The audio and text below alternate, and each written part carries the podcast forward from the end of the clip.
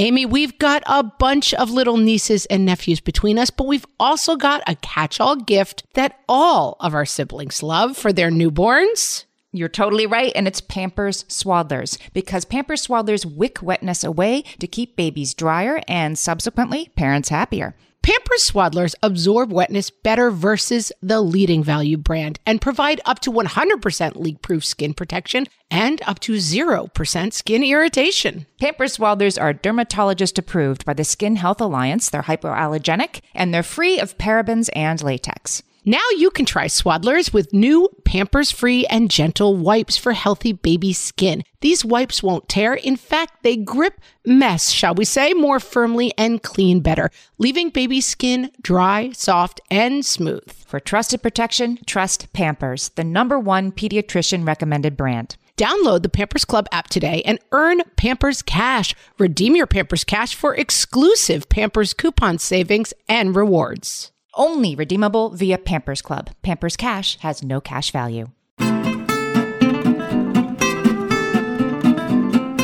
Welcome to Ask Amy from What Fresh Hell Laughing in the Face of Motherhood, solving the parenting question of the week so you don't have to.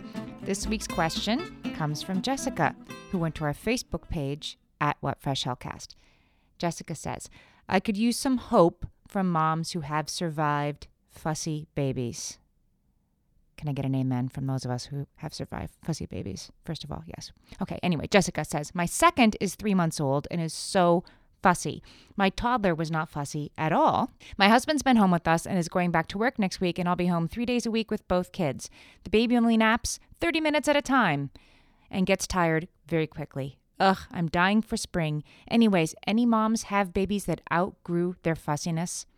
Yes, Jessica. In fact, I am a mom whose baby outgrew his fussiness and is now six foot one. It can happen. There's one way that I think you're pretty lucky, which is that if you can take any any uh, comfort from this at all, it is that your fussy baby was actually your second baby.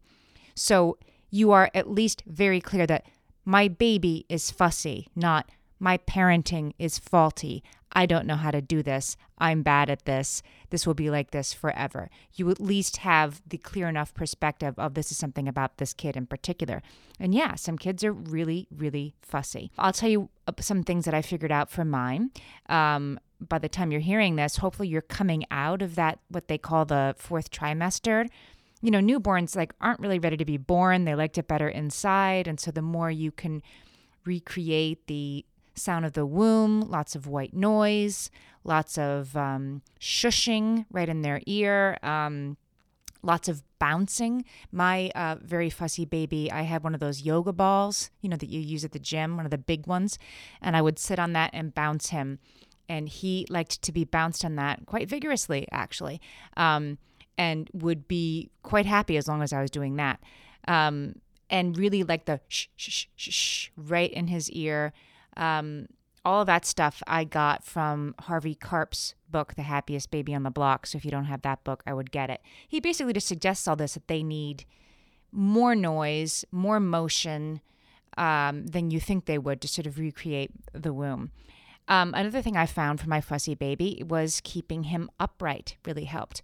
Um, once we deduced that he was sleeping better, as in at all, in a car seat or a baby seat, but he wasn't sleeping in the crib, we realized that it was the um, putting him upright helps. Now that gets tricky, and I'm not going to give any particular advice because, um, you know, that's very charged where it is and isn't safe for babies to sleep. But I will say that keeping your baby's head elevated during nap time when you can did, for me, make the baby's nap time last a little longer.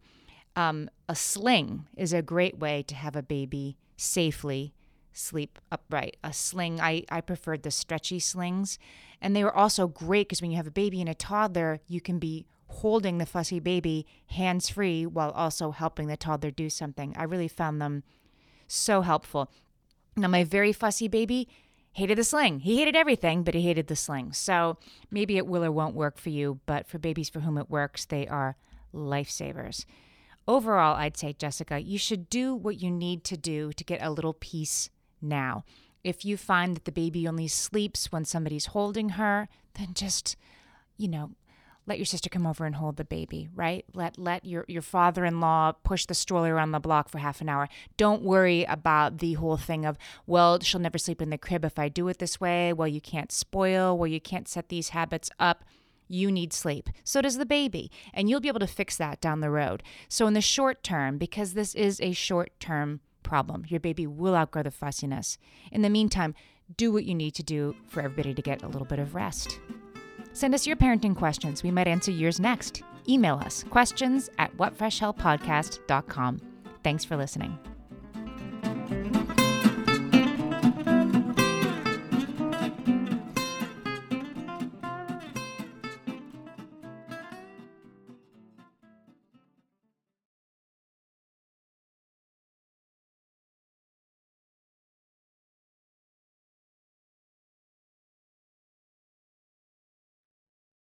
Are you overwhelmed by the things that get in the way of you doing what you want to do?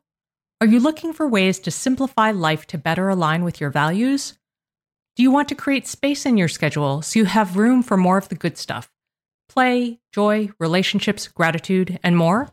If you answered yes to any of these questions, I invite you to check out Edit Your Life, a podcast to help you edit the unnecessary from your life so you have more room to enjoy the awesome. Through episodes with me, Christine Koh, and a range of super smart, compassionate, and thoughtful guests, you'll come away with big picture insights and practical ways to declutter your home, schedule, and mental space without getting bogged down by perfection. I have always believed that small moments and actions matter tremendously.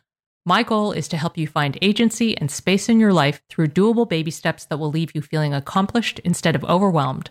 Check out Edit Your Life wherever you enjoy your podcasts. Hey there, I'm Debbie Reber, the founder of Tilt Parenting and the author of the book Differently Wired.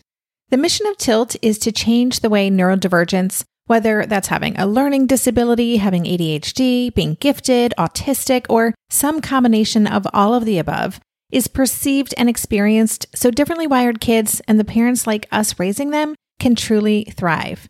On the Tilt Parenting podcast, I get to talk with authors, therapists, educators, and parenting experts who are committed to this mission. I ask the questions my listeners are most curious about when it comes to supporting our kids. And in turn, my guests share strategies for challenges, out of the box ideas for navigating school, best practices for therapies, tips for advocating, and so many thoughtful insights on what it really takes to help our kids grow up feeling seen and respected so they can create awesome lives for themselves. I know that raising a differently wired kid can feel overwhelming and isolating, but I promise you, you are not alone, and it can feel so much better. If you're on this parenting journey, come listen to Tilt Parenting. Together, we can shift this paradigm and show up for our exceptional kids with hope, possibility, and joy.